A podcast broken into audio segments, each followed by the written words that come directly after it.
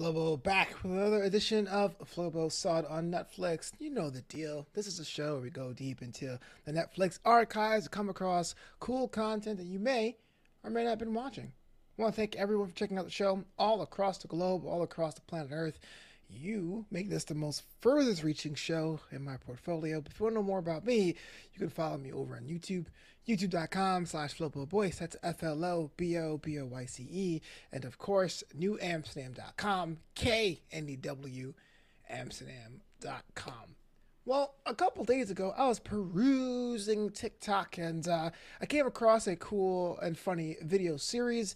And I don't have the credit there, so I won't go into detail to what it was. But the comments were saying, hey, look, this reminds me of The Way of the House Husband. And I go, what does that even mean? Plugged into the Google machine, and out came a franchise I didn't know existed. And I'll be honest with you, not the biggest anime person. Japanimations, what I used to call it when I was a kid yeah, I was into Pokemon and I kind of dabbled with Yu Gi Oh! But I felt like overnight there were just so many anime options. At least here stateside, it became overwhelming. Now, I don't knock anyone who's into that kind of thing, but I just thought that maybe it was too serious or too drawn out or just too not me.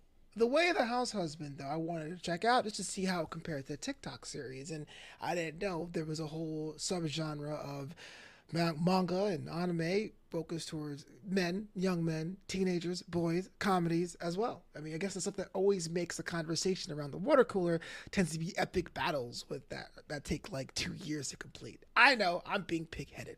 This here is the comedy. The story is about Tatsu, a seem to be a post uh, yakuza uh, agent that's at home supporting the household for his wife, uh, Miku, who is a career girl in Japan. And that is a very simple premise, but the idea of having this ex assassin just hanging out and dedicating his life to housework like he would the job is where the hilarity comes out. Let's get into reviews. Rotten Tomatoes says 86% from the audience score, whereas IMDb has a more uh, conservative 7.3 out of 10. And let's talk about things I didn't quite particularly like at first, and we'll get into the stuff I did like. And one of the major things is that because if it's style of animation. It's not so much an anime in the traditional sense. It really has a motion comic vibe, which is cool, and I loved it. It took me time to adjust.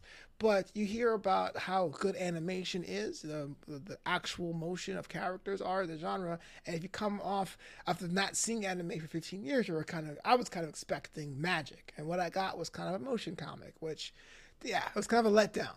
Uh, but that is just gripes, small gripes. The show is hilarious. And more importantly, it's in bite sized pieces. As of this recording here, the last week of July in 2023, there are quote unquote 10 episodes of the show split into two seasons, and each episode is 15 to 18 minutes with bunch of mini episodes within it. It feels like a but it's more like a, a, collection of sketches than an actual episodes. You don't have to worry too much about ongoing storylines. You don't have to worry too much about side characters because every three or four minutes it kind of just evaporates, uh, which makes it super easy and super welcoming for someone like me. In fact, I would say to anyone who is a lapsed anime fan or maybe uh, didn't even start into the genre, having a show where you can consume it uh, either in two hours, the whole entire series so far, or 15 minutes for an entire episode, or six minutes for a sketch within the episode.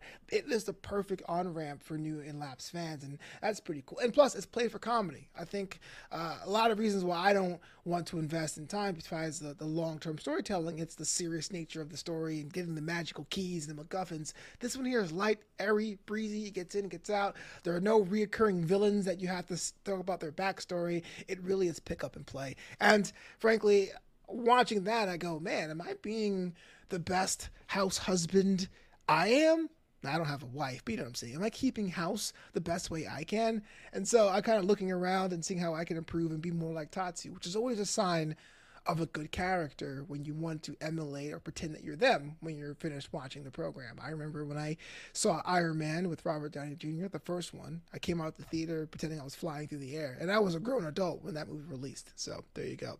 The Way of the House Husband 86% from Rotten Tomatoes, uh, 7.3 out of 10 from IMDb. I see what IMDb is saying uh, as far as like the, the style and how it's kind of light and breezy, but I think it's actually an asset. I'm kind of go with the Rotten Tomato side for that. 80 86% for them, 8 point out of 8.2 out of 10 for me. Uh, check it, you'll enjoy it.